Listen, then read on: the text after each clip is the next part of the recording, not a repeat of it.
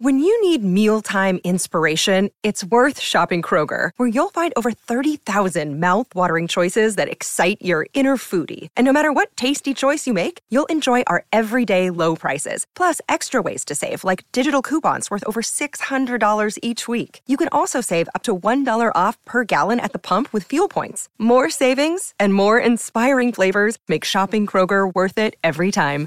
Kroger, fresh for everyone. Fuel restrictions apply. Welcome to the Gabby Reece Show. It's all an experiment. Hey, Gab, give me a call when you can. I need some advice. A little bit more. A little bit more. Let's go. All right, that was great, Gabby. Let's make those legs longer. So, G, how's it going with the kids? Uh-huh. I do not ah, feel like training. Come here. More grass in it. You gotta go. What's your plan? Let's go, Rosie. Push. You want to train with You guys me? call me. This is the beer schedule. Come Ready? on, Go. beautiful smile there. Hello, Push the earth away, Gabby.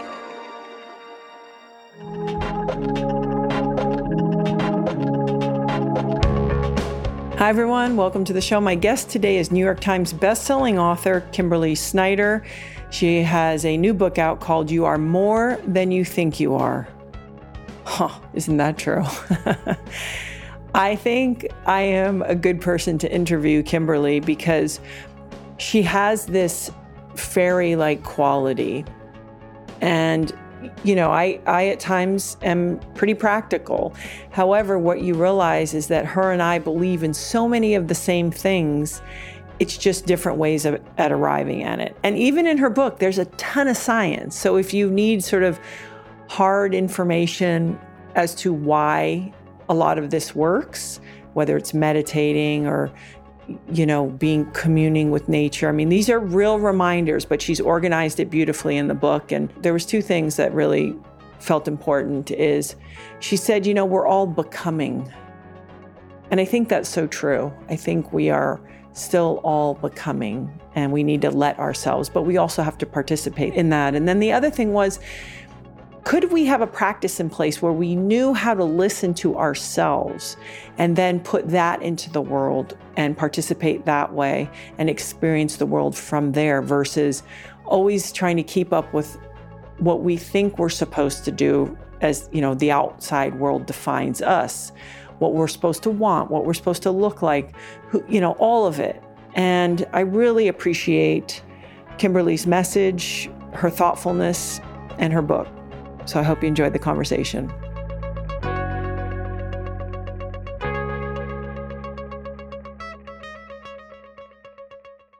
Gabby, I want to share that, you know, our first interaction, I don't know if you remember this, but I was. Was it a parking spot involved? No, Okay, I was good. actually um, interviewing your lovely husband for my podcast, and I was in a closet. This was, you know, this is experience I talk about in the book. I was, um, I had just left a relationship, so I was a new single mom. I had my 18 month old there. I was in this in between house I was renting. It was super awkward. I was trying to figure out life. And the only place that I could find quiet space was in my closet, which was carpeted.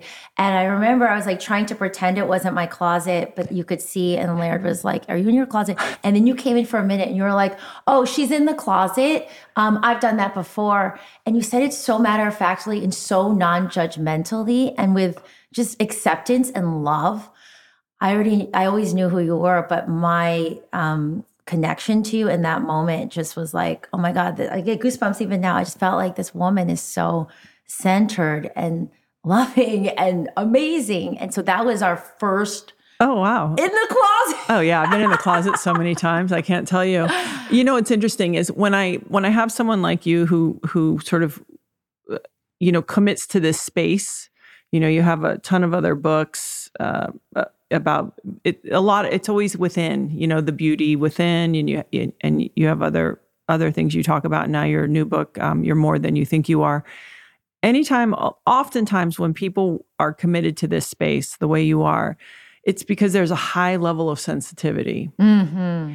And so I look at that, it's like very different. Um, someone's explained that I live very much from like the neck up Mm. in a certain way. I have, I think I have pretty strong instincts about people, but otherwise it's, there's a lot of, uh, you know, I don't want to say, it's just more very analytical, right? So when I see this, I'm always like, oh, the sen- the sensitive person is the one who can actually address these things.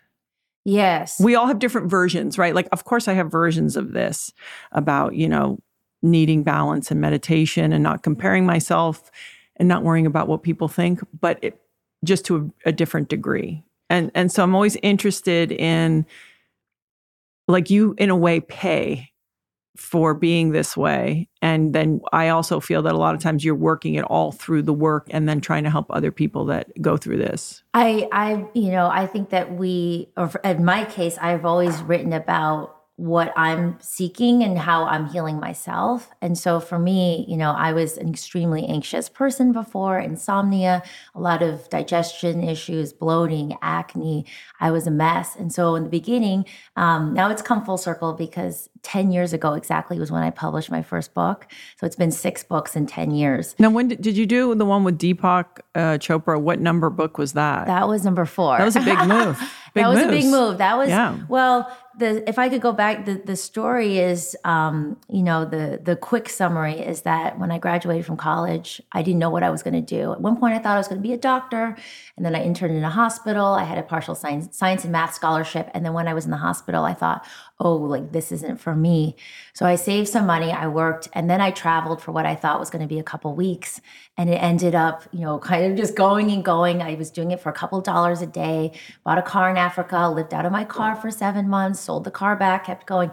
So were you up- alone I was alone, but I'd meet people along the way. okay Um, so it ended up, Gabby, being three years through over 50 countries.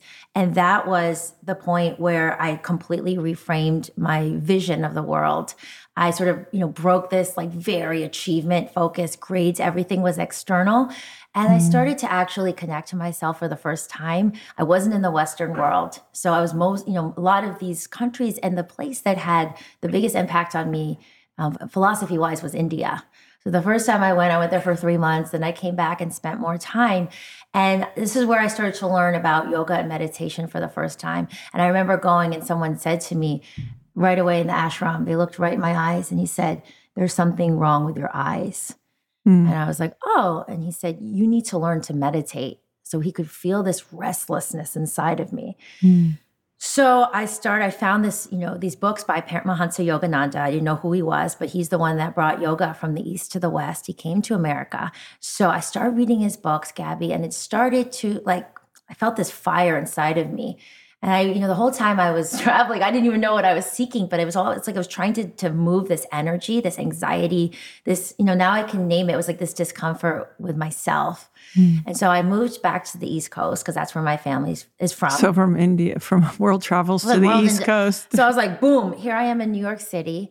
And I, you know, I was broke. Um, and that's I a tough place to didn't be know broke. what to be, you know, where I was, you know, what I was going to do. But I was, you know, starting to teach yoga. Mhm. And then I was going back to nutrition school. And then I was starting to apply these teachings, which are really about concentrating our energy from out here, from the senses into the spine, into the Sushumna Nadi, which is called the central energy channel. And I was starting to work with my own energy. And the amazing thing is, I started to see patterns emerging. And it was like I stepped into this river of flow. It's not that there were there weren't ups and downs, but instead of this pushing and constant achievement, it started to feel like things were unfolding. So I started a free WordPress blog, and then all I, I just spoke about it to my yoga students. I didn't know anything about SEO or marketing, and it started to spread through, throughout New York City. And then my first um, celebrity found me, and I don't even own a TV to this day, so I wasn't trying to get into that world. And then I got on a film set, and then I started working with all these other actors. what happens on a film set like why do they have you on a film set trying to keep everybody sane So it's it's wellness. so it's what I call like the cornerstones now, my four cornerstones, which are food, body, yoga, asanas, emotional well-being, spiritual growth. So meditation, like all of it, food. And then it just sort of parlayed. But anyways, the, the end of this long story, why I'm telling you this is that um, I started doing national television shows, and then I got my first book deal, which was with HarperCollins, my first publisher, and Sarah was my first editor. And um, I remember I had a book proposal called Catching the Fire and it was a travel memoir with some of these teachings. And she looked at my free blog at the time and she's like, Oh, she's like, but the food stuff is starting to pick up and the, the recipes. So why don't we do a food book 1st And mm-hmm. then this will be the second book. The first book was the beauty detox solution that went to sell like a million copies Right. and then went on. And then the second book became a food book. But now why I'm so excited is all, you know, all the, the ways that I was able to create to dig myself out from that anxious mess, from being broke, from not knowing myself at all, from always being desperate, you know, in love and all these broken relationships was these teachings. So it's like six books later, I'm able to finally share it. And um, you know, you asked about Deepak. That book was like sort of the beginning of the turning point. I was starting to, you know, speak more publicly about these spiritual teachings and mental health and emotional well-being, but it was still a hybrid book. And then the next, the last one was a hybrid book, and this is the full. Here's my playbook. And this is what I think can really help.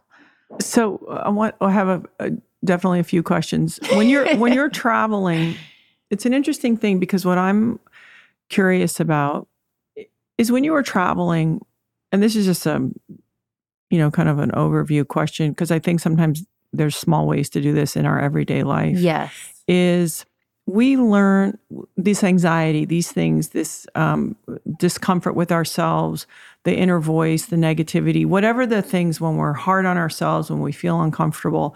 When you were traveling, that opportunity just to be whoever you are, did that liberate you from some of those ills just by getting out of the friends that know you, the environment you grow up in, the people, your parents that know you, your family members, everything's defined already. Because I feel like if there was ways to pull out of that identity in in everyday practices, Yes. you know, meditation is probably a very good way to do that. But you want you see how much that outside definition can t- make us torture ourselves. Yes, absolutely. It's all the labels, it's all the identifications. Um, so, to answer your question, Gabby, initially, yes. Initially, it was like, oh, I don't have to worry about my grades. I was, you know, super obsessed with being the top student. Was It that from you or from your family or where'd that come from? So I, you know, looking back on it now, you know, I no blame, right? Every everybody's Yeah. doing their best, every parent's doing their best, and I think a lot of this is passed on intergenerationally. Um, but I did adopt a belief system that achievement equals love and validation. Like I had to earn love Mm. to an extent. Um, so in the beginning, when I was traveling, it was like, oh, I'm free of this, but you cannot escape yourself. So I would say a couple months in, it started to come back, like the the oppression and the self doubt and all of that. So the practices that I talk about in this book, and I wanted to use the word practical because sometimes I read these teachings and I love Eckhart Tolle and some of the stuff, but it's like, what do I do with this? And it's the practices that help us keep coming back. And the biggest um, takeaway that I want to, you know, share about, the, you know, these teachings is that the reason we struggle so much and the reason we feel not enough, the reason we're always looking out and we're always feeling competitive is because we over identify with the ego. And, you know, the yogis teach us that the ego, Wayne Dyer says this 2% or less, this shell of who we are, is what we put our full worth in, what we look like, what we do, our mm-hmm. to do list, you know, that day, everything out here. And the reason this book is called You Are More Than You Think You Are, we are not that. The true self is who we really are. And it's this formless energy inside of us. You can call it spirit individualized, the soul. It's this unique energy we have. It's this stable part of us. It's the voice of intuition. It's the um, energy of our hearts. It's when we go past the doubting thoughts and we're just feeling and we're letting that guide us. And that can be honed with practices, especially balancing being out here all the time and really having practices that take us inside meditation, more stillness, journaling, batching social media times, you know, very specific things we do, watching the gap, the gaps in between breaths, which I have a chapter about. There's practices that, you know, seem small, they're accessible, but they really add up in big ways. You know, I say, oh my gosh, I look at where I was and like my whole world was external. Do people think I'm cool enough? Do guys think I'm pretty? Am I going to be invited? What's the number on the scale? Where do I rank in the class? I mean, it's endless and endless. Mm-hmm. So the cause of suffering is, you know, this um, in yoga we talk about the sen- the ego is is is using the five senses. So everything's out here. It's like Gabby, I'm looking at you with my two physical eyes. My hands are touching this table. But as we go deeper into um, the again Sushumna Nadi to the central energy channel, we start to learn about a different way of a different kind of vision, which is your third eye. And the yogis teach when you focus on this spot, you're actually activating this part of your brain, which is called the medulla oblongata. And it's at the brain stem between the brain and your spine. And when you do that, you have a different um, so called vision. You can see beyond what your physical eyes can see. And this is the vision, um, the feeling of, again, instinct, intuition, heart, where you start to be, when I described being in a flow, I wasn't like pushing like I used to. It wasn't like, oh, I have to get all this stuff done. It's sort of like you you just feel um, like you're in a different flow state, and you are in a sense because even your brain is going from really fast beta brain waves into those slower alpha waves, which is where peak creativity and performance come from. I mean, even if you don't use that language, Gabby, as an athlete, you know when you're in the volleyball, it, it's just like you're getting into those states, and that is something that is a skill you can learn. It's not that some people are born with it more than others. So I say it's not necessarily more work, but it's a shift of focus. You mean we do the practices, even if it's seven minutes in morning. My um, practical enlightenment meditations are about seven minutes each, but it's really important to start the day in that centered place to get into your body before you go on Instagram, before you start making food choices, before because you get triggered and you have all these reactions pulling you outside because we're not in the true self connection. We're still in the ego. I think when I, what I'm always so fascinated to try to figure out, you know, you have two young children, boys, and I have three girls who are, they're formed, you know, they're pretty, they're 13, 18, and 26. I mean, these are formed humans. Yes. Is we talk a lot, um, and it's, I've I've had it for whatever reason. I think it's the way I grew up. I wasn't taught, um, there was never really like a big there was definitely not a conversation around performance or expectation. No, no one I knew really was overly fancy. I grew up on an island, so really? I, Which island? um, on St. Thomas. Oh, wow. And so I think that instilled in me, like if you said I have a yellow diamond, I'd be like, okay, I don't understand. Like it doesn't; those things never caught me. Mm. But what I what I've really, when you talk about ego, is the entire world tells us all the time that those are the valuable things. Yes. How do we also and and this comes from practice, but also when you have a young person who even if let's say it's sort of all lined up pretty good for them as far as like their EQ, their IQ, they have a pretty good sense of self is the stillness or the ability to under to trust how you feel and your worth is based on your definition is unsexy, uncelebrated. It's very quiet. And it's so it's an interesting thing to try to bestow to get into the younger person sooner. And obviously you can yes. you can model it, right? Like my best shot is just to try to model it and I don't rag on things. I don't uh, criticize you know, why does that person need that? Or, you know, what's the outfit? They're just going to the market. Why are they wearing a full face of makeup to go to the gym and go to spin class? I've, you know, I'm, I'm at a place where I, I want to get rid of that. I might observe it and be like, huh, that's interesting, you know, but it's also how do we get people to Yes. connect with the wonder that is really so personal and so quiet? Yes, thank you. This is an amazing, amazing question, Gabby. So, two things. Number one, there's a chapter in the book about confidence.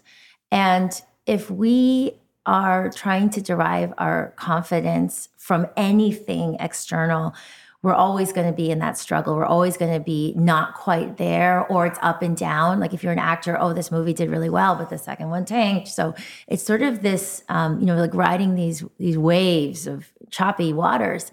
And so, really, the source of confidence, when you start to peel away the layers of the onion, the very core, the steadiness of confidence comes from one thing and one thing alone in the very, very deep, authentic sense. And it goes back to, you know, we get, um, I quote scriptures here from all around the world because there's this oneness that you start to see that's unifying. And this goes back to when Moses asked the Almighty, Moses, by the way, is the name of my second son.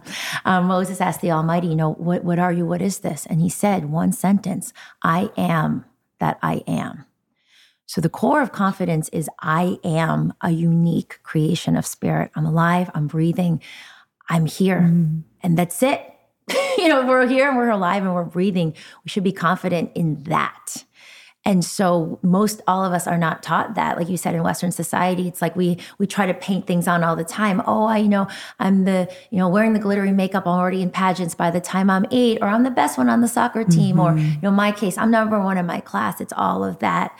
So I think at any point in our life, whether you know we're 80 years old or you know my five year old, we can come back. We can start to reframe things when we start to have more of that awareness of true self. And oh my gosh, this is a resource that's always available to me versus over identifying. So what I say with my sons is, you know, I think with with children and teenagers, you have anytime what doesn't you know doesn't may not seem as sexy and bright but you said it's quiet but it's it's a very powerful experience that's felt beyond the mind. It's felt right here. When you look someone in the eyes and you can just be with them and say i love you just for you. Mm-hmm. You need do nothing. Like we don't need anything but this moment. This moment i'm having with you right now gabby Yeah. like this is it. And so in the in the beauty, there's a chapter on beauty, which is an interesting subject for me because I never felt beautiful. I grew up in a Caucasian town and I'm half Asian and people always were like, What are you? Literally, that was the question. Not, you know, what ethnicity, Not, but yeah, like what- where's your family from? But no, what, are, you? Like I'm an alien. And so I grew up feeling like very like the other. And I'm half Filipina, which, you know, I have Spanish blood. So it was always like, oh, are you Native American? Are you Japanese? Whatever. So back to, you know, what we start, we start our conversation, we go to like where we need healing. So I never felt, I always felt ugly and strange looking. Four of my previous book titles have the word beauty, including the book I did with Deepak called Radical Beauty. So now I, I'm, I feel very, um, I feel very strong in my position, my my definition of beauty. you hit that one pretty good. No, n- now it's it's very clear. It's that we are all unique. So by definition, we are all beautiful in our own way. But here's the big but. But the it is the degree to which someone is connected to their true self that you really feel that beauty radiate, even if they mm-hmm. don't use that language. What I mean is, when someone is so comfortable with themselves and they're so natural, it's an energy that you experience. It goes beyond thoughts. And you're talking about your daughters. No, it's not as like sexy and as exciting. Mm-hmm. But when you are in the presence of someone that is so comfortable and just so loving and not judgy because they're not judgy with themselves you actually gravitate towards that. And then you know then it's like the teachings of this is how you gain that real self connection it's available to all of us. It takes some practices it takes some you know shifts but it's always there. And then you're connected. It's not about features. It's not about you know getting more work or getting more makeup or more clothes or more fashion or that stuff's fun but don't ever mistake that for true beauty. True beauty is our connection to the true self. And I think it's important to to note that you can have the practice and you can feel this that that feeling most of the time and you can still sometimes look in the mirror and think, "Huh, it's not my favorite day." Of or course. I We feel come in and I look tired or whatever. So I think it's really important to to sort of remind people that we don't arrive No. at like but when it's when it's driving the ship more times during throughout your day and you also have the practice to kind of reinforce that because we're human and it's messy and we're insecure and and um and I think going back to young people it's reinforcing that because the world will always tell you something different totally it just will. It's just it's easy to sell. It's you know we've got boatloads of things that we want you to buy, and it keeps everybody in need. And and so I think it's just always important that we can identify that. Um, and not beat ourselves up that some days i mean i have it i mean i will not i, I always say like don't look at a mirror like outside it you know the car rear view mirror because you just think oh okay that is that how it is today? You know and and you, you know what i mean? way, and have fun with it. And the other thing that I, I think is interesting and i'd love to get your thing on it is but it's also don't keep perpetuating that. So I wouldn't feel that way and then go down and see Laird and be like, God, I look really tired today. And then go and work out with my girlfriend and be like, God, don't I look like shit today? It's like, also get control of recognize your feeling, Yes. hold the feeling, but it's a little bit like gossip, like let it die. Like don't be the perpetuator of this Exactly. thought. Exactly. So, and you you said it right there, Gabby. You said thought. So there's two things. Number one is, you know, the the funny duality within the oneness, if you will, is that we're becoming the human part of us and at the same time we have, you know, we're here. The true self is this whole perfect part of us. And this is our real identity. But at the same time, we're having an embodied human experience. So we're all stumbling along. And when you see the book, and I, you know, I'm very honest about my struggles and very hard times in my life. And I'm not there. There's no like there for enlightenment. It's more about getting on the path and having a practice to come back in it. But we're in and out. We're in our humanness and then we're in our, you know, divine true self. We're in and out. But it's the more we realize, oh, I'm not, this isn't all who I am, the, the human, the ego part, then we don't take it so seriously. Right. The second part, what you said is thought. So there's a big, um, and I talk about this in the chapter You Are Whole, where we need to really get clear about thoughts and feelings. So the body has incredible wisdom to share with us. And if we start to tune into our body, we will become aware of, you know, our nervous system reactions, um, triggers, things that hit on old wounds, and they will feel, we will feel actual sensations in the body. So for instance, a, bit, a trigger of mine is not being seen. So if someone kind of talks over me or they interrupt me, it kind of triggers that. And I feel it in a very specific place in my upper abdomen. So it's a sensation that now I know is like I catch myself because I'm I have trained myself to know this sensation. And the work of Dr. David Hawkins, who's an amazing psychologist who wrote the book Letting Go, what he says is if you stay with a feeling and a sensation, it usually lasts at most 10 minutes. It's because energy, emotions are energy in motion. So that sensation in your physical body can actually pass through like a wave, right? Mm-hmm. So when those things happen, you look in the mirror, you're like, oh, Ugh, I'm feeling a tightening in my lungs or in my chest or wherever it is. You sit with that feeling. You are there. We can self soothe ourselves. We're the inner resource to sit with Gabby and say, okay, I'm going to breathe through this sensation. What we do not do is entertain the thoughts. Thoughts can go on, you know, this is the mind trick is This is the ego. Thoughts can go on millions and millions of thoughts. Oh, I didn't sleep enough last night. My eyes are puffy. Oh, you know, wonder if my husband's going to make a comment. Da, da, da. Forget the thoughts Yeah. and let the energy pass through. Because what we do is we distract or when you when you talk more when you give the thought you actually keep it alive. Yeah. so it doesn't pass through. So it's almost like when we don't digest food and we get bloated and it actually stays in your gi tract. It starts to you know the the gases start to come and make you you know wider and starts um, the starches start to ferment prematurely and the proteins start to putrefy. There is a stagnation. So that's what happens when we keep talking about the negative thought we keep it alive. In contrast what we need to learn the practices i teach you really go into that feeling and that sensation which is not something we're taught in the west. We're taught to turn on youtube turn on netflix Yeah, call a it friend away. b- bitch to my friend. Yes. but no no no. We have this power to mm-hmm. learn this skill of letting it pass through. Then we come back to center and only then ideally only then do we speak. Right. I find myself, I talk very little typically about my feelings. And now, what I've learned over, let's say, the last 10 or 15 years, or actually, I talk quite a bit, but I don't talk immediately about them. yes And it isn't like three weeks later, it's just later after. You know, is it later in the day, especially if it's serious? Uh, you know, one thing we've learned in our, I've learned in my house is clear the decks always. Laird is the most clear the decks person I've Oh, ever met. that.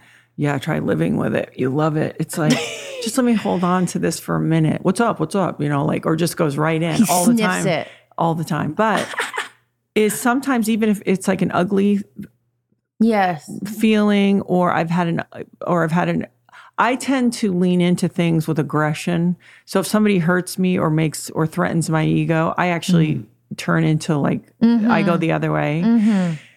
Um, which has its own set of real fear because that's a compensation, right? For I'm uncomfortable, I'm fearful, you know, whatever. Um, is I'll say, "Hey, can I confess? I had some really ugly thoughts today." And I usually not not usually let's say my partnership, it won't be, it'll be something, a scenario in business where I felt like somebody, if they didn't do their job and I've been watching it and now I'm frustrated and it makes me feel aggressive, I'll kind Yes. of pull back a little and say, okay, what's really the best strategy? And how can I proceed succinctly, but still in love, not in, you know, a vindictive spirit? You know, it's like, how can I be? You have to be tough. Well, the, you, that ability to pull back is strength. Right, but still, I feel there's been something uh, that has been helpful, which is in the in also once you've felt it all the way through the the offloading of like the obs- observation of yourself. So saying like, "Hey, I, had this real ugly." You know, mm-hmm, thought, and mm-hmm. it's not done in a way to perpetuate. It's in a, in a way to like almost fully feel it, give birth to it, and it's gone forever. Because if you're trying so hard to stay in and of love, Right. which doesn't mean weakness which doesn't mean not direct communication which doesn't mean setting not setting boundaries i'm not talking about that is i feel like you owe it to yourself to also sort of allow all of it to come through because you know you're going to try to have the discipline to go back to trying to handling it the right way which means sometimes i want to say you know i wanted to choke their neck today because I don't. If I'm always so disciplined and like you're, we, I want to get into the practice because I'm a full believer that we can have all the knowledge, but if we have no, No, you need the practice, practices. we have nothing. Right. But it's like this thing of, um, it would almost be being like looking at the case at the pastry place and just allowing yourself to be like, I'm fully gonna look at every single pastry and wonder what it tastes like. Cause I know actually I'm not gonna eat it because I know I don't really want it. I know it's not gonna, you know, make me feel good. I know it's not gonna serve the greater good, but I'm gonna fully look at, enjoy, smell, and even ponder what it would taste like. And I sometimes feel that way about negative emotion, mm-hmm. whether about a another person or myself.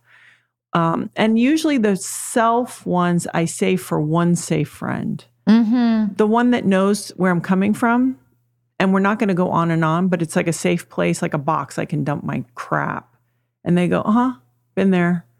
You know, like, Yeah. I'll be like, oh my God, today, I mean, I really, I'm under, I'm aware of time moving Mm-hmm. you know? And they go, Oh, totally. I have one of those last week and it's over. So it's more constructive, but it's still the allowance of the messiness of the thing.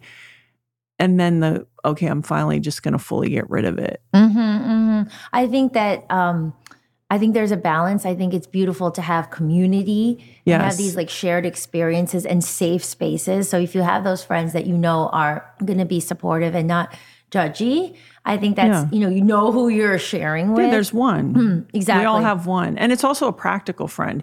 I don't want to tell somebody who's going to throw gas on it. exactly exactly. And, and this isn't every time I have the experience. This is when it's big enough for me that I do need to fully get rid of it. Mm-hmm. For me, I, th- I had someone that I would go to all the time, my best friend, and it was always like, oh, like this, like this. It's like almost like my, he was like my anchor. He's still my best friend. But what I found in um, going deeper into these practices, I found more and more like I am my own anchor. Yeah. And I did, never knew that years ago. Um, I feel that a lot of our triggers and the reasons we feel certain ways is a safety issue. You know, safety and taking things personally. Mm-hmm. Real safety and security can't come from outside of us. I've come to realize, you know, look at what happened with COVID, right? And it can't come from other people loving us exactly in the way we want or saying those things because mm-hmm. people are unpredictable and people mm-hmm. have their own journeys. So, what's really helped me is um, you know, use the word healthy boundaries and realizing I validate myself, I validate my own feelings, I soothe myself, I show up for myself. Yeah. Um, and so you, know, you were talking about, you know, kind of um, putting it in a box and, and helping it, you know, kind of pass through. And, um, you know, going back to the work of Dr. David Hawkins, he talks about these um, patterns of energies, like getting, you can get to the bottom of the well. So I used to, you know, whatever energies we keep coming up for us frustration, anger, resentment, whatever, nervousness, you know, big one for me, worry. If we keep processing it, there is actually a, a place Yeah. where we get to more stability. So for me, um, you know, and I'm also a nutritionist, thinking about things in terms of digestion was really helpful. Mm-hmm. I realized that I was never taught to really digest these energies. And so it is a real skill in those moments, like it dings, like some of your coworker says something or someone on my team.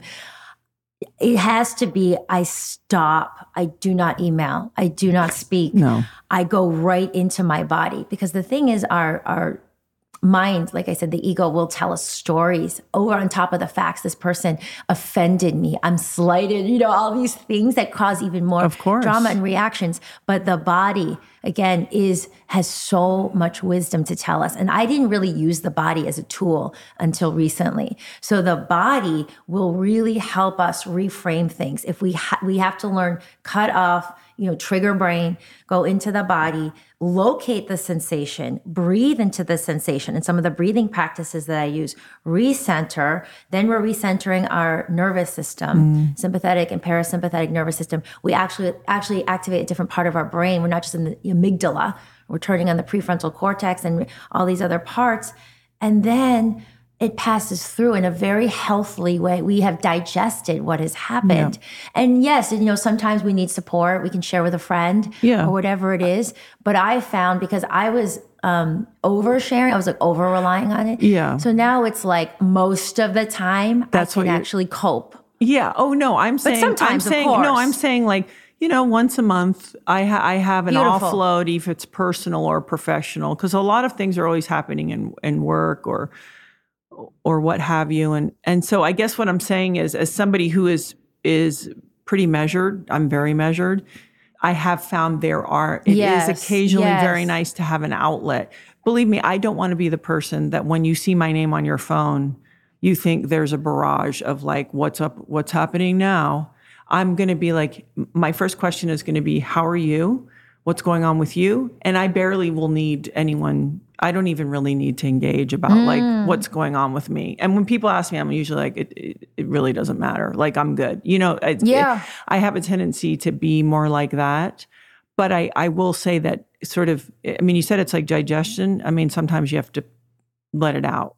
Totally. you know, and just be like, this situation, you know, like, but it's actually after you've figured it out and you have comforted yourself, there's something to be said for going to that one safe person and being like, huh, I was crazy today. Let me tell you what I was, what I, my reaction was, okay, I worked it out, but it, I don't know, there's something about that. So I want to get into, well, actually, I want to ask you personally before we we get into your new book because you you you talk about how to become your true self, how to uncover that, which I think we're all always wondering who that is because we're here with our special purpose and our Yes. unique selves, and I think when we can get to that, that makes a lot of other things certainly easier, and um, how to be more fearless and leaning into your intuition and and finding your creative power. And and the creative is an interesting word and I want to get into that because a lot of people don't think they're creative.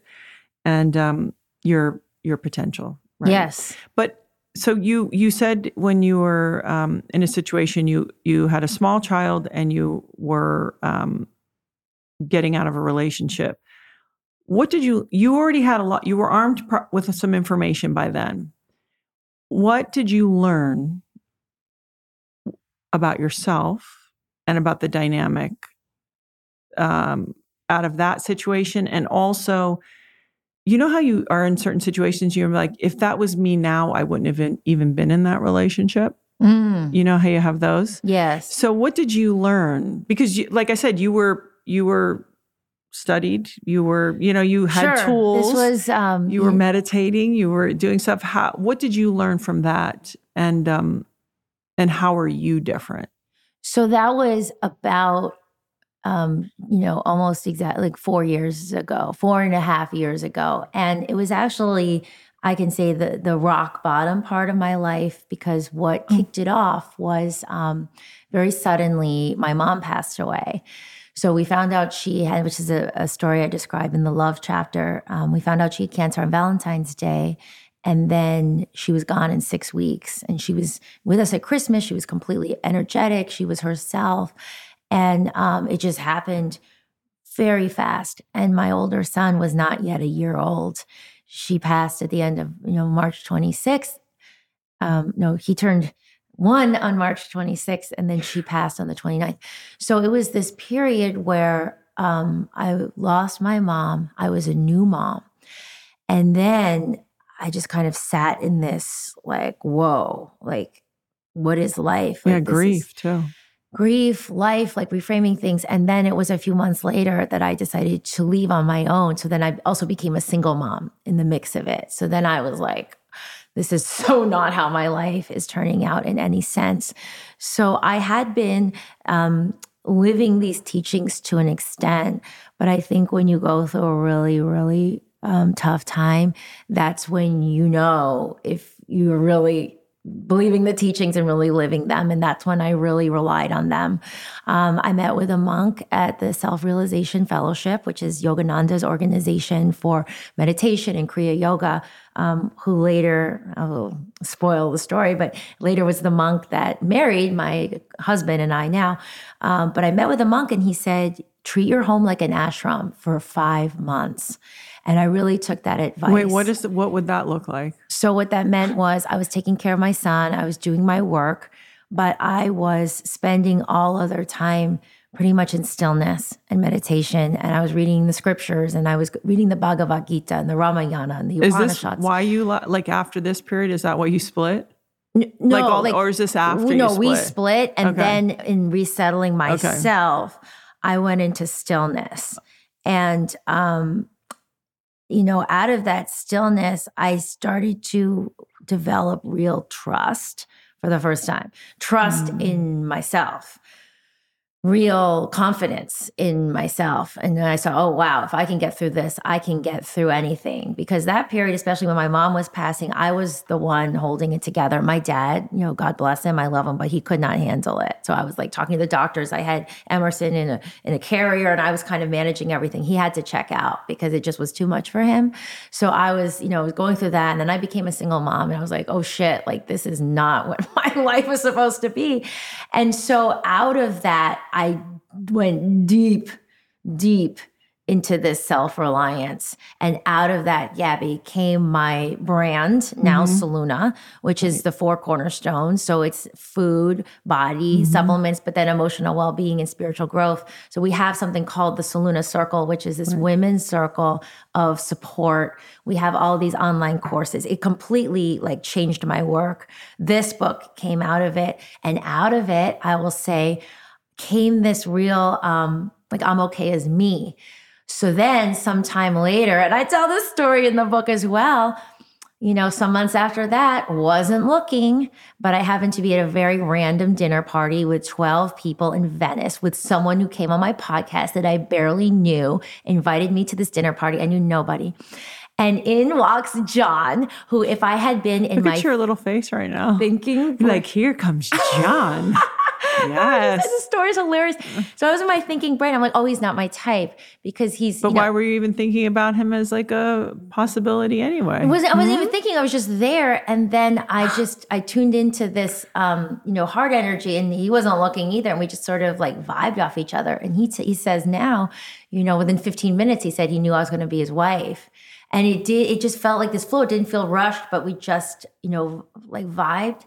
And so, you know, to answer your question, um, I think that I, you know, I really went deep into my in, deep, like really into these teachings. And I realized that some of the choices I made before were still because of my safety issues. Like love, but don't love too much because then you're vulnerable, right? With Love a is scary. partnership or whatever it is. Exactly. So, you know, still like kind of a controlled, you know, life and like, oh, I'm talking about food mostly because that's safer.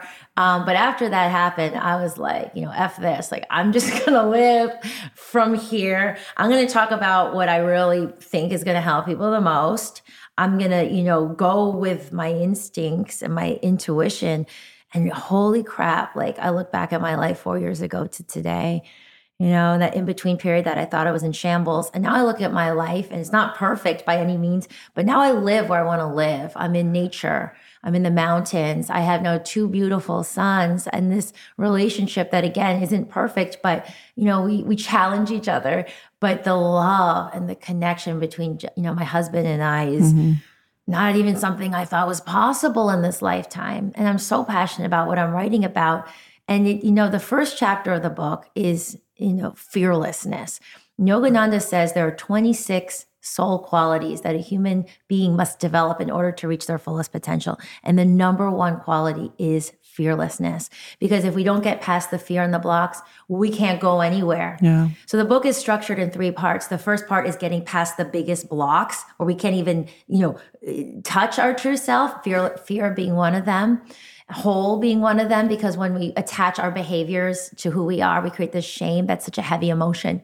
The second part of the book is really stepping more into the embodiment of your true self. So that's where we talk about intuition confidence peace. And then the third part is abundance creator. That's where you learn you're connected. You take this form, you take your unique gifts, and then you channel it into actual creations and manifestations in this earth plane. It's very powerful. Yeah. When you create from the inside out instead of, oh, what do people want, you know, from the outside in. and also you know the extension of abundance the the deeper real meaning which is like you're saying creativity purpose contribution i think sometimes people have been taught that abundance is the actual you know Oh. back up the money truck and here No. it comes so i think sometimes we're looking for abundance in these very um, specific ways instead of recognizing it in all the ways that it really shows up This podcast is brought to you by Ritual. I've personally been taking Ritual's Essential for Women 18 Plus multivitamin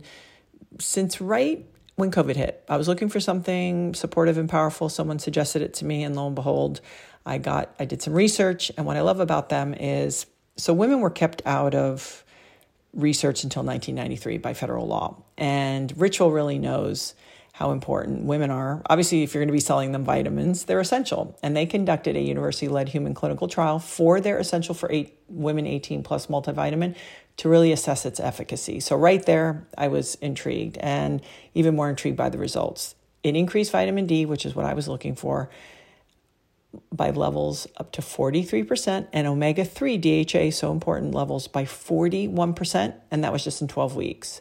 So they take the time and energy to figure out, hey, you know, does this work? And is it going to be good for these women? And not to mention that what they do is so smart. They they kind of hone in on nine key nutrients and they put it in two delayed release capsules per day that optimize your body's absorption. So if you're going to spend the time energy to really, you know, navigate taking supplements, everything is bioavailable. Your body can absorb it. It'll know what to do, and it's really gentle on your on your stomach. So you don't have to worry about like, oh, I have an empty stomach or after food or before food. They just take away all of those pressure points and make it as easy as possible and give you comfort in knowing also that Rituals multivitamins are vegan, non GMO, project verified, gluten and major allergen free. They're certified B Corp, and all of their ingredients are made traceable. Don't get me started on the nice little finish touch of the minty kind of aftertaste that they put in it. I mean, they've really thought about everything. So, if you if you're interested, if you're in need, no more shady business. Rituals Essential for Women 18 Plus is a multivitamin you can actually trust. You will get 25% off your first month at ritual.com slash Gabby. If you want to start Ritual or add Essential for Women 18 Plus to your subscription today, that's ritual, R I T U A L dot com slash Gabby to get 25% off your first month. So what abundance really is is in this present moment the f- like feeling the fullness of this moment. So this moment right here right now I'm looking at these beautiful green eyes and like feeling oh my gosh the goosebumps like this is full like this is real mm-hmm. this is authentic. We're having this beautiful conversation. We're breathing like there's this incredible pulsing vibration right here right now. I don't want to be anywhere else right now. I don't need anything in this moment. This moment is abundant so the more we tune into abundance in the here and now it's a mm-hmm. repeated vibration from the inside out that in the outside world will start to create opportunities. Yes more prosperity more money more love more friendships that really matter like that are really mm-hmm. meaningful. It starts to create form but it's a it's a it's a fullness. It's a vibration of fullness that's right here.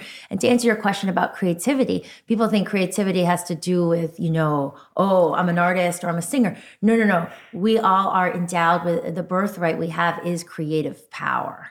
Creative power means I'm inhaling, you know, I'm taking in the energy of spirit and I'm exhaling my individual expression. And that could be in, you know, creating uh, this new business or this way of communication or this Instagram post where I'm sharing my love or a new recipe or children. It's this creative power that gets channeled in infinite ways. We can start to tap in to our, our highest creative potential when we are tuned in to hear into mm-hmm. source into true self. Most people aren't they wonder oh why can't i create why do my businesses always fail? Or why can't i get this thing off the ground? Or you know why can't my social media take off? Or whatever it is it's because we're not tapped in. We're still in the limited power of the ego. Mm. So when we mm. pull this in and this is you know available to everybody again with these specific practices oh man there's this dormant power in me and when I start to unleash that, everything, this energy runs through everything that I start to create and put energy into it. So it's like it's in me and then it comes out of me. And it's so powerful. And again, I get so excited talking about this because it's it's it's free. It's, you know, I'm not trying to like Right. sell, you know, like, you know, crazy big retreat or one thing you have to do with me. No, it's in you. As The mm. yogis have taught this for centuries. Each and every one of us accesses that uniqueness. We never need to feel like, oh my God, like, you know, competitive. We can all then enhance each other with that creativity and that power. And the other thing I want to say, Gabby, is I think in the world we we live in, you know, we value so much of the new trends. You know, it's like the biohacking and the stuff that's new, and that's fun and that's exciting. But here's the big but: there's so much value in old stuff, Yeah. and I'm talking about really old stuff, these ancient teachings. And so when I was in that period, that's where this book came from. This five month, you know, imp- you know, my uh, my self imposed isolation period before COVID. I went through thousands of pages of teachings and scriptures and the Vedas, which are the oldest texts in the world, and the Mahabharatas and the Upanishads. And this book is really me synthesizing all these old, really, really useful teachings for modern life in a really accessible way. Because I think, and I know, and I truly believe everyone should have access to these teachings and they benefit all of us. It's really the key, I think, to you know unlocking real joy, real peace, real happy, you know, everything that we're looking, real confidence. And most people aren't going to find them because they're so obsessed with like the new studies and what's on, you know, YouTube today and in the news cycle. And I just didn't want that to go by people. Right. And then, by the way, the news is not the news. If you want to learn something, I don't know that through the news is the way to go. I I think um, well, and I appreciate you know the the simple simplification of that, right? Like people, um, I always think about like if someone is a you know truck driver or a school teacher or you know a crazy busy just starting up out of college kind of slave for hire at some giant law firm or something is how do we get how do we get books like yours Oh. to make sense for people that are like scrambling, right? Like it's a scramble, life's a scramble. Maybe someone's got to take the bus or train to work. It's a it's a hard thing. So I guess what I'm saying is what of the practices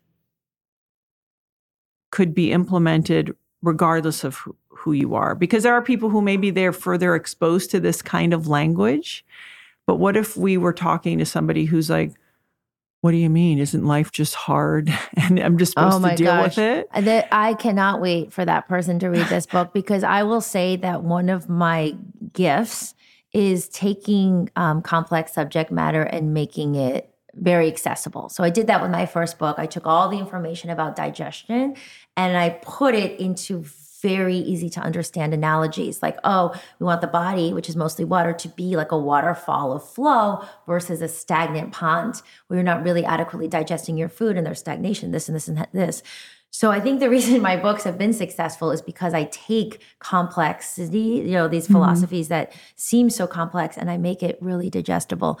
And I've done that with this book. So it's the teachings with stories and supportive science. And anybody can relate to these stories. Like I tell the story about, you know, my friend Alyssa, we'll call her, who um, you know, slipped up. She messed up. She cheated on her husband, and her husband acted in retaliation, emailed their entire wedding list of 270 people, including the grandmothers.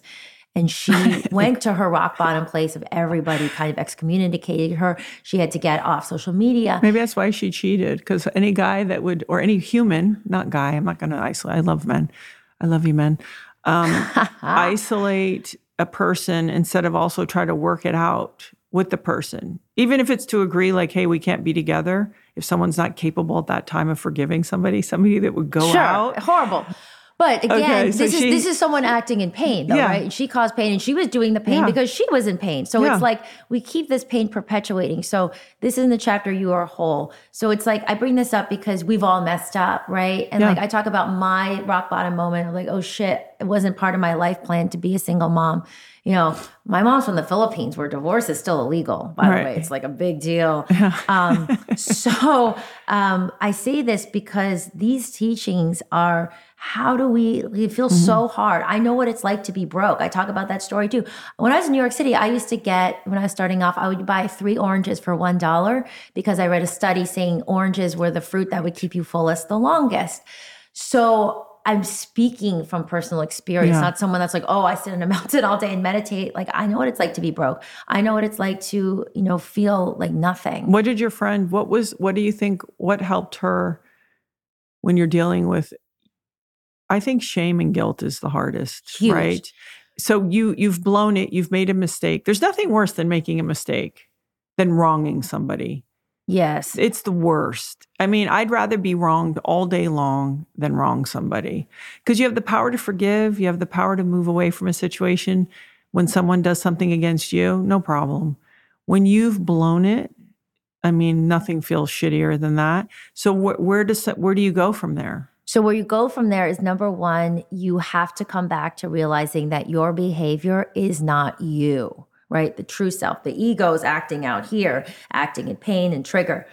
So, what we do is we reflect, we clean up the mess, we apologize, we mourn, we do whatever we need to do.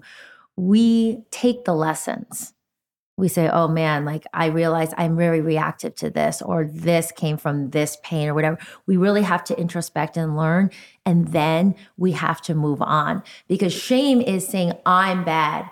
So there's a practice in the mm. book, and it's a little bit more complex. So I'll just summarize it, but it's called the sun moon practice. So the name of my brand is Solluna, that came out of this darkness, which is the sun and the moon. And what does that mean? It means our wholeness. It means we're not just this bright, cheerful, sunny part, but we have the shadow side. We have this, you know, Carl Jung talks about the shadow, the unintegrated parts of ourself, the parts that we don't always want to talk about, the parts we don't always want to advertise. But there's a practice of writing out sun qualities and moon qualities right next to each other. Mm. Oh, I'm a good friend. I'm a good listener. I'm thoughtful, blah, blah, blah, blah. But being really honest and making the space to look at these qualities that you sometimes exhibit. Sometimes I'm really judgy. Sometimes I'm bitchy. I'm impatient. And so the practice is when you put the qualities next to each other and you create a safe space and you breathe in and you start to embody your wholeness and realize, okay, the surface me is changing. I am these things. I'm all of these things. Mm-hmm. And yet at the same time, I'm more than that. I'm the true self. So there's a specific practice that I worked with Alyssa on that I've worked with myself. I work in within the women's circles and it's so powerful because it means we take our power back of like, I, I feel good, but I'm not really confident because I know I can really be mean and gossipy. So I don't really feel good as myself. So no, no, mm. no. I own that I am all these things. I stop having shame about it because it's part of my shadow. I'm doing my work. I'm working on myself. I'm not pretending it's not there. And at the same time, I'm connected to something that's deeper than my personality and my behaviors. So that deep, deep self connection starts to create more compassion for yourself.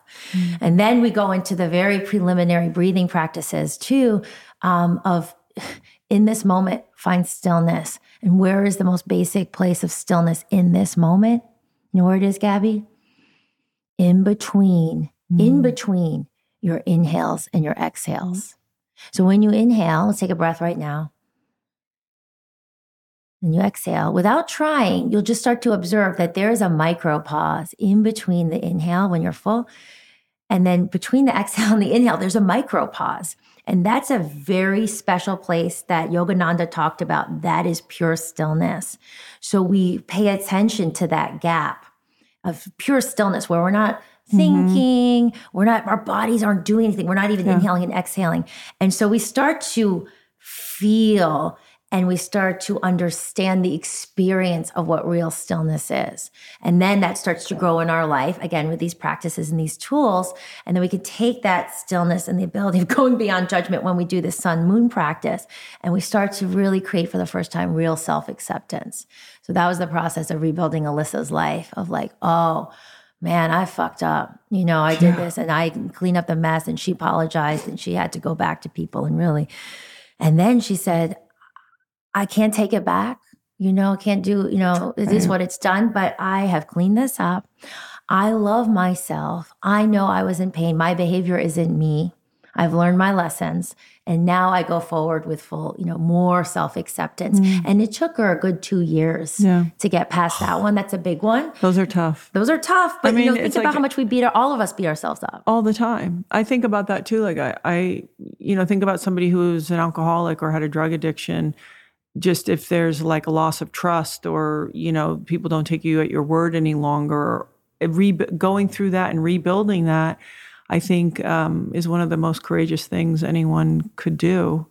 And So um, important. it's that's why, in a way, it's daunting. So, in a way, so many people don't do it because it almost seems like too much of a daunting undertaking. It's like, oh, I'll just stay with what everyone thinks and believes about me versus, okay, I got to clean it up. I got to take a look at it.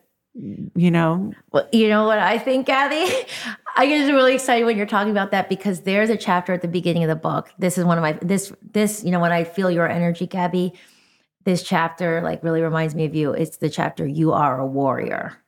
And we always think of ourselves as warriors. Look, here comes the goosebumps again. But when I read the Bhagavad Gita, which is basically an allegory for life, and it's how we go through the battle of life, because we're all fighting this battle every day. It's the battle of the senses and the ego versus the true self.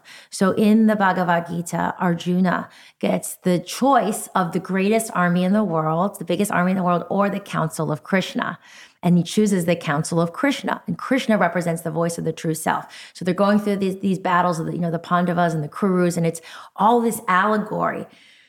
So we, anyone that's like, oh, you know, I'm struggling, I don't know if I can do this, all this stuff, you read that chapter and awaken that warrior in you. Like we're here because each of us has a purpose. And you may not be able to figure the whole thing out. Maybe you still are in an addiction, or maybe you still lash out, whatever it is moment to moment. If you find that one mm-hmm. stillness, you do one practice for five minutes a day, and it starts to build a different energy field. You are creating a deeper self connection. You can reconnect. You can rebuild from the inside out. You may have to repair relationships. Maybe some are gone. You, you, you know, Yeah. with love and peace, you say, "I'm sorry," but you know, I'll create new relationships. You can rebuild your life yeah. we have to bring out that warrior quality, Yeah. which is the teachings of yoga. We are warrior. We have to be warriors. And I think you know something that's interesting. I want to remind people. So there, there, there are going to be people who listen to this that are they speak this language, right? Yes. They're all about it, and they're like, "Oh, I feel you." And then there's people who um, they arrive at these languages from a different point of view. And what I will say is, it's interesting because even if we did it scientifically, if we examined your practices in your book scientifically, you are also creating a different environment, physical environment that would allow these responses to be different. So I I, I think it's im- it's important that it's not woo woo and all Oh, of these no. things that when you have like breathing and you have certain things you're also you're impacting the physiology and it- i was talking to my friend uh, dr andy galpin and we were talking about this interesting notion of how we are chemistry that's supposed to house the the spirit the being. And so if the chemistry's wonky it's really hard to the spirit to really be able to do its thing freely. And so i think sometimes there's an interesting way that people have to realize that yes, there is a spirituality or a, or a sort of a philosophical approach to what you're talking about, but also implementing. You discuss food, you talk about meditation, breathing. All of these things also have a a physiological Oh. impact, which is if people need it, it's scientific. no, no, there there is quite a bit of um, science in the book as well. There's quite a bit. Every chapter has studies that I cite, as as in my pri- my prior books, because I think the discerning mind, um, especially which is can be stronger and certain people, needs that. So, for instance, you know now scientists have measured things like mirror neurons, or um, you know when we're talking about vibration, like being in high vibration emotion of of unconditional love versus resentment, this contraction, it's actually measured. There is, you know, studies that come. Um, Steven Strogatz, for instance, wrote a book about the um, synchronicity that arise out of the chaos of nature. So it's about matching vibrations. Actually, this is in the magnetism chapter, where you know fireflies in a certain environment start firing off at the same time. There's this energy that's being sensed in nature. So there's actually a lot of science in the book. Um, not because I don't think the teachings, you know, absolutely need it, but as humans living with the mind, I think that it really helps the mind calm down and say, "Oh, I can trust this." And now, you know, we're we're learning so much about meditation. Um, you know, there was a study that Deepak was involved with, the Chopra Center with Scripps and with Duke, that actually found a blood marker. Um, i- i- that showed if you're a meditator or not. So showing that it's not just, you know, mind is in the brain, but it actually goes throughout the entire body, the vibration, like what we're talking about, you know, to your point about meditation. And now they're measuring, you know, oh, so what mm-hmm. happens to the medulla oblongata? This is what's happening to your nervous system, which in turn affects your endocrine system and your immune system. So there's a very real organ effect. What I'm talking about here isn't, oh, just believe me. There's re- there's science. And the more, you know, science progresses, um, the more this is actually, you know, really backed up. It's incredible. Well, you talk about going back to go forward, and I think that's very, very true, right? Like people were wise and understood these things and had practices in place, and now science is catching up to that. Um, because in a way, you know, if you're you're you're you're a little like a fairy, right? Like you come in, you go, oh, this fairy, and so I'm just I'm also rooting this in because I want to remind people. Um, because I'm a big believer in all of this stuff, is um, it, it's not. It, it- it's it's a very important combination of things, and how um, even when you're talking about the breath, they say the same thing about the heartbeat. That they measure actually the pause between the beats, and that says a lot about what's going on with us. So I think it's it you know it's sort of everywhere. So um, I want to just sort of a- I want to ask you because now you're you've you're in practice. Um, you have you you talk about six pillars in some of your other uh, books, right? So four pillars are, are the All main things I teach now. Okay, Yes. so let let's just let's re- Yes. reinforce what those pillars are. Yes, yes. So one quick thing I wanted to say about what you were just saying, Gabby, is you know one of the reasons that I really was drawn to Yogananda's work, like this Kriya Yoga, um, which is the only type of yoga, by the way. You really, you know, yoga, people think yoga is like the poses, right? But it's not. It's this Dharana, Dhyana, you know, Pratyahara. Like it's withdrawing the energy out here and bringing it in. The reason I was drawn to this practice um, which is the only type of yoga mentioned in the Yoga Sutras, by the way, um, is that he always said, and I encourage this in the book too. You test it for yourself. I'm not telling you to believe me. You do these practices and you notice how differently you feel. You want to meditate in the morning in this way because you notice you have a different morning. You want to do this, you know, breath work or this, you know, moon sun practice I was talking about. What there's like a million practices in the book. Yeah. You do this and you see how you feel and your experience your truth will dictate if you want to keep going or whether you accept it or not. So he said, you know, when he came to America and he just he was talking about yoga and he was like, this is not blind dogma. You test it. And it was so powerful. You know, this is in the 1920s. It went all the way up. He met with Calvin Coolidge, the president of the United States. And even to this day, Autobiography of a Yogi, which is his book, is one of his core books, was the only book on Steve Jobs' iPad. That Steve Jobs read the book every year because it helped him tune into his creative power. And he was, you know, a, a big believer in Yogananda's work. So I just wanted to say that, you know, to anyone listening to this, to any readers, like I'm not asking you to blindly believe me. There is science, but you know, it is important to test the practices and and read it and feel in your own intuition the truth. Um, Well, and also what you've done is you've made it really s- simple. yes, and so I think. I think it, that's really a, a service to be able to take all the information and disseminate it and break it down. So, so tell me, let's let's reinforce the four Yeah, pillars, and then we're going to talk about you as a as a mom. Oh, great. want- so so this is um, this is very practical. Okay, so you know people. So my first book came out ten years ago, right? And back then it was like wellness was kind of just like starting, and people were like, "Oh, what is wellness?" And then for a while it was like it's still confusing. I think people are like, "Oh, is it am I fit or is my diet good?" Mm. We are well when we nourish our wholeness because we are whole beings and our wholeness is our power. So the four cornerstones are designed. This is the four cornerstones of true wellness. Nourish us on all levels. So the cornerstones are food because we all need to eat every day and the food that you eat influences your energy. Body, which is everything other than food. So it's how we exercise, the supplements we take, our sleep, how we take care of our skin, so on and so forth. Emotional well-being slash mental health. So the energy the energies in motion that are going on here, which we know directly impact. There is no con- mind body connection. I do not use that term because connection implies two separate things that are mm-hmm. joined at different junctures versus this continual feedback loop, influencing everything from our hormones, our rate of aging, our joy, our fulfillment in life, everything. We need to take care of that part. And then the fourth cornerstone is spiritual growth, which is that connection to the true self. And the more we develop that connection, it plays out in our world and we create from that place. So, what I teach is a lifestyle that hits on all of that. So, for instance, in my morning practice, you drink hot water with lemon to start stoking your digestion. You make the glowing green smoothie, which is a simple smoothie I've taught for years. It's, you know, it's lots of fiber, lots of antioxidants, so on and so forth. You take SBO probiotics that we have at Solluna, mm-hmm. which are great for getting past your stomach acid, the clinically researched formula, and gets into your gut. I recommend a couple minutes of, you know, introspection or journaling, and then you always meditate.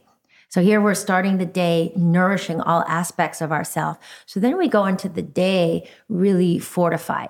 What I found is that if people have an issue in one cornerstone, and let's be honest, like I've worked with hundreds and hundreds of clients and celebrities over the years, people struggle with food or they struggle with their body.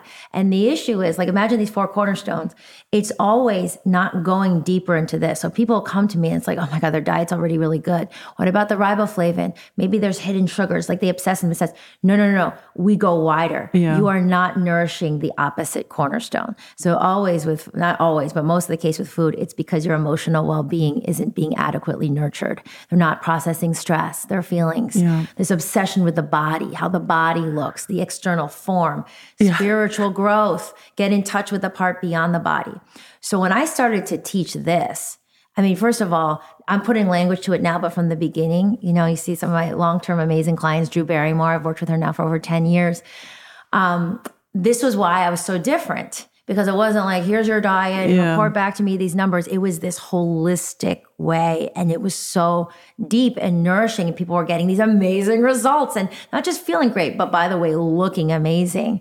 Um, and so I know that when we treat ourselves as whole and we nourish all the levels, even the stuff we don't understand, but we're meditating and suddenly I have less food cravings and suddenly there's Yeah. a better flow in my body. It's because there is a higher intelligence connecting everything. There's a lot of things we don't understand.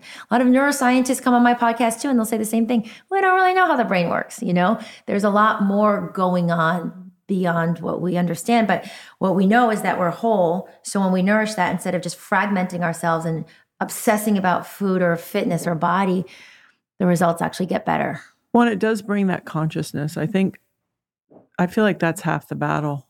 It's just the consciousness of like, even if you're not sort of taking that moment, you're at least aware that you're not taking the moment. Yes. Or, it, you know what I'm saying? not- like oh, sometimes, in it, like so identified. You don't even know you're not taking the right. So at least you're like, okay, I know today got away from me, and I I maybe need to have a, a- some quiet, a little more quiet time tomorrow. Or the day got away from me, and I didn't even get to move my body. But it's even just having Yes. that overall Oh. awareness, I think is Huge. is so is You're so, so, big. right, Gabby. And like triggers, like 10 years ago, I wouldn't have said, Oh, I have triggers and patterns because of unprocessed emotions in me. I would be like, I don't like that person. That person annoys me, right? It's still out here projecting versus understanding everything's a mirror Mm. and everything that's bothering me is an unprocessed wound in me. Right. Right. So that's like, whoa, like that awareness has completely transformed my life as well. And that's what that um, whole chapter is about, too. I, I was thinking too about this where you're like your whole self. At times, I'd love to know what you think about this. Is sometimes though it makes you, I don't want to say more isolated, but like I love my family. I do. Of course. I love my husband. I love my children. It's effortless as far as like it's so primal and and there's so many uh, levels to it. But there are things because I I try, I fail all the time, but I try my best to to sort of rely on myself or be, you know, enough for myself that at times it has felt um you know, you don't feel so needy. And so it's an interesting dynamic Mm, mm. when you're in friendships and you're in interpersonal relationships and you go like I really love you. And I'm not it's not that I don't need anything. I certainly I want things from Laird. You know, I like, you know, uh, affection and attention and conversation, but there is an interesting balance. Yes. And for my children too, cuz my life, my happiness doesn't rely on my children. And that is I mean, so powerful. Yes, but it's a very interesting dance sometimes because you're like, wait, am I being loving enough? Do they know that I have this deep tenderness and, you know, sort of yearning for them, but yet still be completely independent from them? So it moves from like you're describing the needing and this, you know, it puts a lot of pressure on relationships. This like, I need it to be this way. I need love from you Yeah. into sharing. Right. So it's I'm like, sharing. so instead of like, "Ah, I need this, it, it is this blossoming of the heart energy of this unconditional love that just grows more and more and more. And we just become so much more loving. And then it's not that you, you know, need my husband, but I want, I mm. like sharing life with him. I like having shared experiences. I really like cuddling at night and going through the day. Right. So it takes away the pressure of this, like, and we put on our kids sometimes and our spouses and our friends of like, you know, you need to show up for me in this way, or this needs to be a certain way. And it it makes life just lighter. It's like it's not so serious. Or Yeah. we're sharing this. And what I have found, it doesn't isolate, it brings together more. Because when you drop all the like neediness, there's just more pureness. It's more like, hey, we're having a laugh and we're sharing. And if, I know if I get triggered, it's like on me to soothe myself. I don't need you to show up this way. Right. It takes away the pressure. But I think a lot of, especially girlfriends, and I say that with quotes, um, it's going to take a special kind of friend that understand that un, that gets that about you. Because I think women tend to, and I, I, it's like, oh, we're gonna get. Sometimes doesn't feel like sharing. It feels like obligation. yeah. They're always throwing things on calendars. They're always trying to do like girls this and all. And I'm not saying some of it isn't sharing but there is an interest i guess it's an interesting dance so because i just want to encourage, encourage someone if they're at a place where they kind of feel pretty good in a still place um, you you might have less friends that really un- can understand that And that's okay. Yeah, Like oh, for yeah. me, for me, I think you're like me, Gabby. Like I am, you know, I'm, I'm out doing stuff, but I'm actually like really an introvert. Like Mm. I like a lot of stillness. I'm with my family a lot. And if I'm not, I want to read or write or just like kind of be by myself. So for me, it's you know, that self awareness, that self understanding. Like I don't feel bad saying no. Yeah. I have very healthy boundaries. And if I choose to do something with friends, usually, first of all, I try to make it a group thing so I see more people at once. Right. And it's very intentional. Like tonight, I'm doing a, a women's circle because it's very connection. Like we go Yeah. around, we check in. It's like the most it's rich connected. Yes, it's Yeah. very rich. But like, you know, some of the shopping trips and stuff, I'm like, I'm sorry, I just don't have time for that. Yeah. And we just know our boundaries. I know that's going to feel depleting. It's going to feel like an obligation. Yeah. And so the guilt goes away when we're so connected and we can hold those healthy boundaries with firmness but love. You know Yeah. what? I'm just not there right now. Yeah. I don't have any guilt. And Yeah. if you don't have guilt, they don't feel weird. But No. that comes from connection. It's very, and I have a friend. We always say clear communication. It's very Hey. clear. So when you're when you your ki- your children are um, five and what a year and a half? 16, yeah, 16 Right? months at the end of the month, Okay. 17 months. I so, like we're like so specific with the months. I know. I love when people are like uh, 16. Uh, you know when they say it, 16 and 13 months. I'm like seriously. As a mother, I never did that. I never. I'm How like, old are they? It's like- yeah, it's like around there. Yeah. It's like my kid's walking at okay, okay, we're all gonna get there. Um when you're under it, because we all get under it. We I think family life, it, there's a repetition to it. It can kick your ass in a real way. You can you can feel behind it, under it.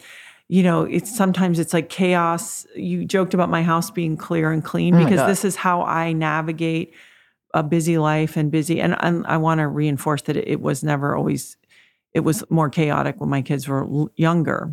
Um, it it has Do they all live here? um, two live here. One's only at home right now. One's at a tennis academy, and one's grown out in the world. But um, this house is a pretty active house. Typically, um, Justin can attest to that. There's a lot of humans coming and going, quite a lot of energy. How do you? And you know, you have you have um, go- you have answers or cards. You you have information. You've written books. You understand it. It's also even intuitive to you at this point Yes. When you're there in the under, what do you tell yourself or what do you do? Who's got you don't have time to meditate because you got one hanging on you and one going, look over here, look over here, look over here. Yeah. Where do you go? How do you So- how do you do, and then your husband's looking at you like, Do you have time for me? Like, Oh, do you want to like, hey My baby?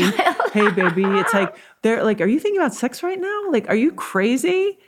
Oh wait. Oh yeah, every day. Yeah. Oh yeah. You know what I mean? So where do you what do you what do you do? How do you support yourself or what do you tell yourself? Or you just go, ha, I'm in the shit show and have fun with it and you'll get back to it. No, I, I think especially as women, you know, this goes back to the healthy boundaries and setting up systems. I think that sometimes we just take and we take and we absorb and we absorb and then we get depleted and broken down and then we lose our sense of self. So for me, again, over time, I've strengthened this real clarity. I say, Gabby, I can have two jobs. I cannot have three. So I'm with I'm with my kids. You know, I Yeah.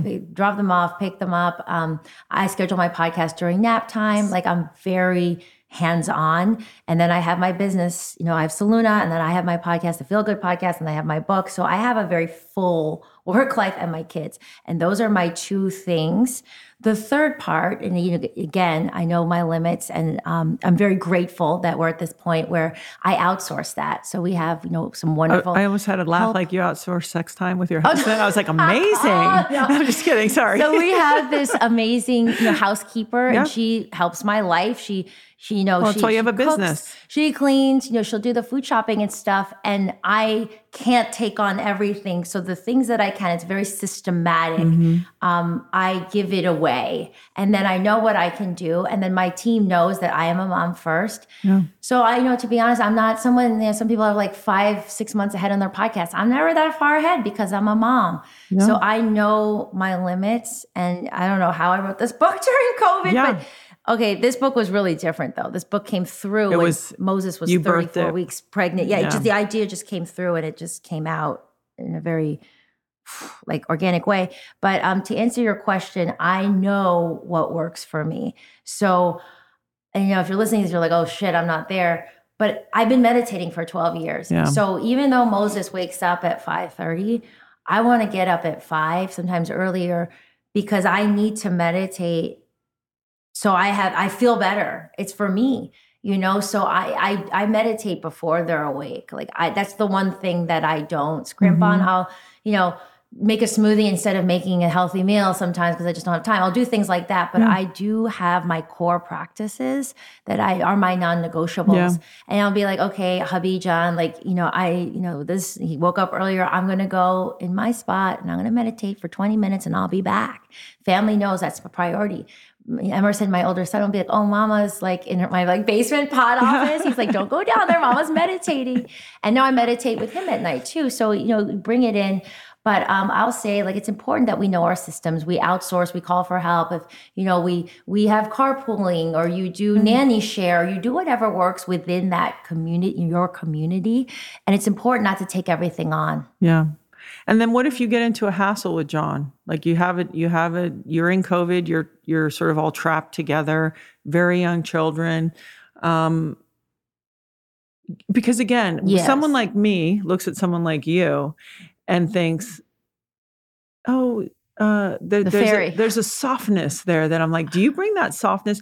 Because weirdly, like I have a toughness and I'm actually softer with my husband than probably people would expect because first of all that's the strategy that works very well with his personality uh if you if you want to work it out quickly with him you don't like i think you're being still you know laird is is uh, you can inspire him You with love know like so yeah. i'm wondering i'm looking at you and i'm like okay when when john's like stepped over the boundaries we all push over each other's boundaries it just happens it's usually not intentional um is it hey i want to talk to you do you ever have a freak out i mean like what is it Oh, so first of all, it's funny that you describe yourself as tough because I, you know, that's like the shell. But like Yeah. I've been looking at you this whole time, and all I see is this like soft, beautiful, expansive soul.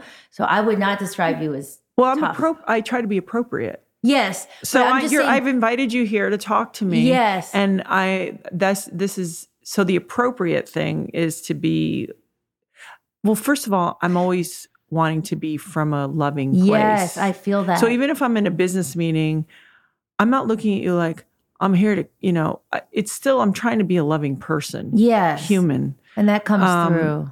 but but certainly yes i want to lead with that because i'm working on my triggers which is anytime i feel unsafe or fearful like i said earlier i move to aggression because that's an overcompensation so i'm always moving and having my physical size has really Mm. um, given me a luxury Mm-hmm. a real luxury Mm-hmm. so I'm like, you don't, and I, I've met a lot of really tough people, and they're all the the least tough acting, right? Like the the line from the book um, Natural Born Heroes. I've said it many times. To be a true warrior, which is what I'm interested in, um, one must be compassionate. Mm-hmm. And so I think for me, I am really interested in being tough, but the real tough. Yeah, the the loving. It's the you know, like the energy of uh, Durga.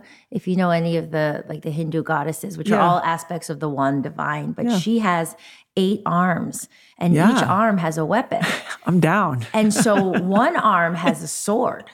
So it's not like we're always just supposed to be nice. That Yeah. sword cuts through BS. And then one arm is a bow and arrow, this ability to focus. One arm is a book. Sometimes you bring knowledge.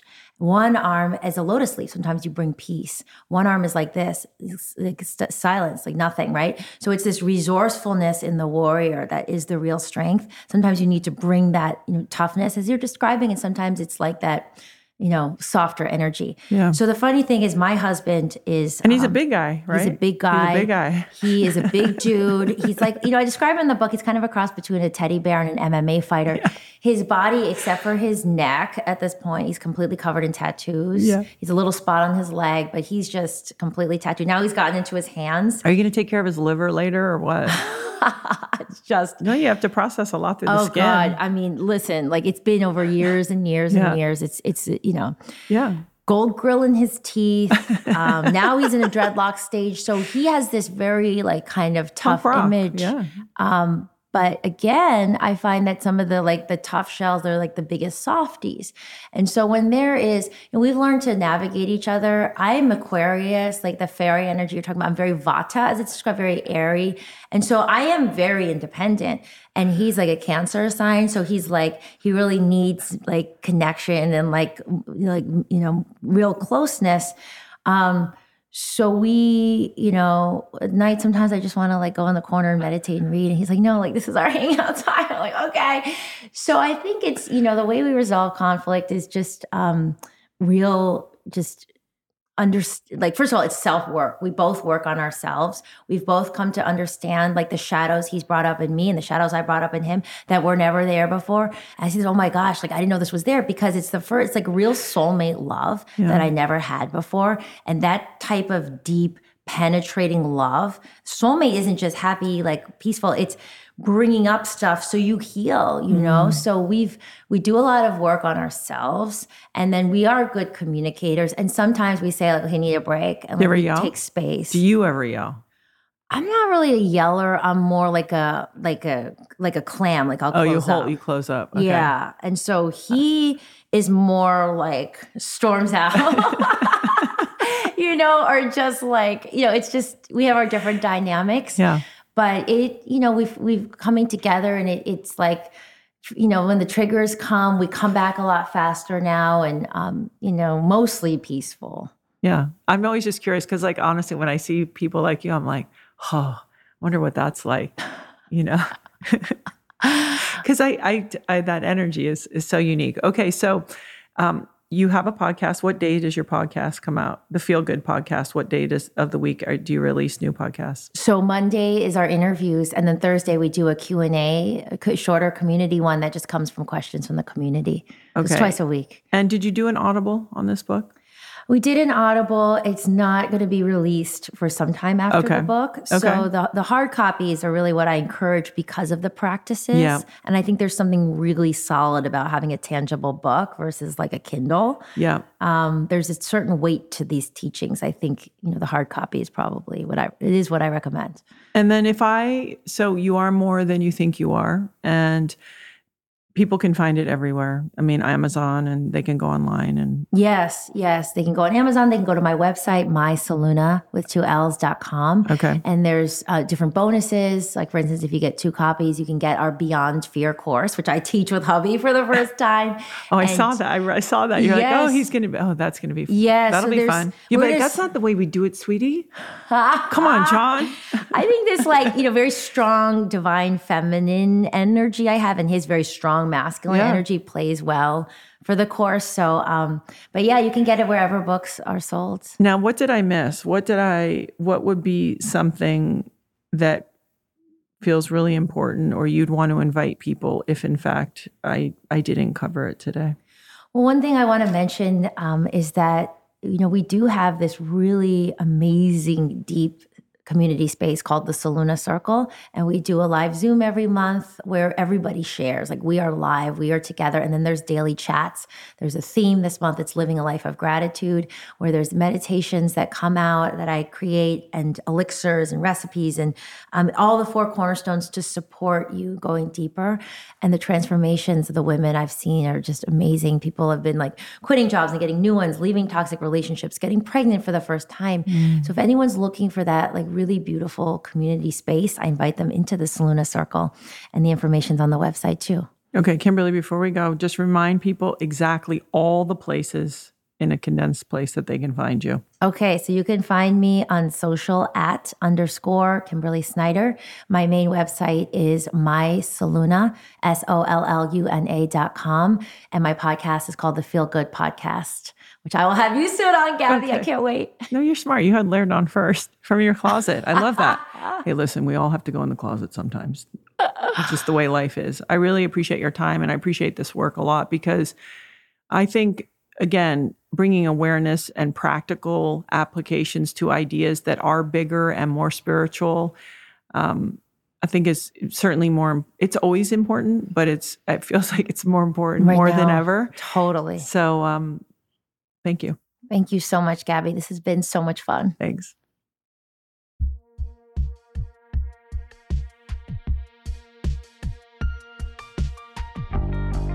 Thanks so much for listening. And if you'd like, rate, subscribe, and leave us a review. All of my music was graciously done by Frank Zumo and Tom Thacker. If you want to see some of the behind the scenes action, just follow me at Gabby Reece. And remember, don't miss new episodes every Monday.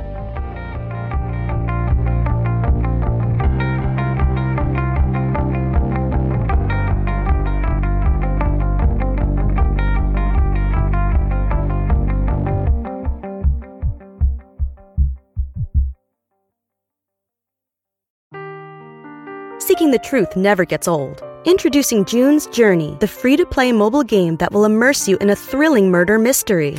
Join June Parker as she uncovers hidden objects and clues to solve her sister's death in a beautifully illustrated world set in the roaring 20s. With new chapters added every week, the excitement never ends. Download June's Journey now on your Android or iOS device, or play on PC through Facebook Games.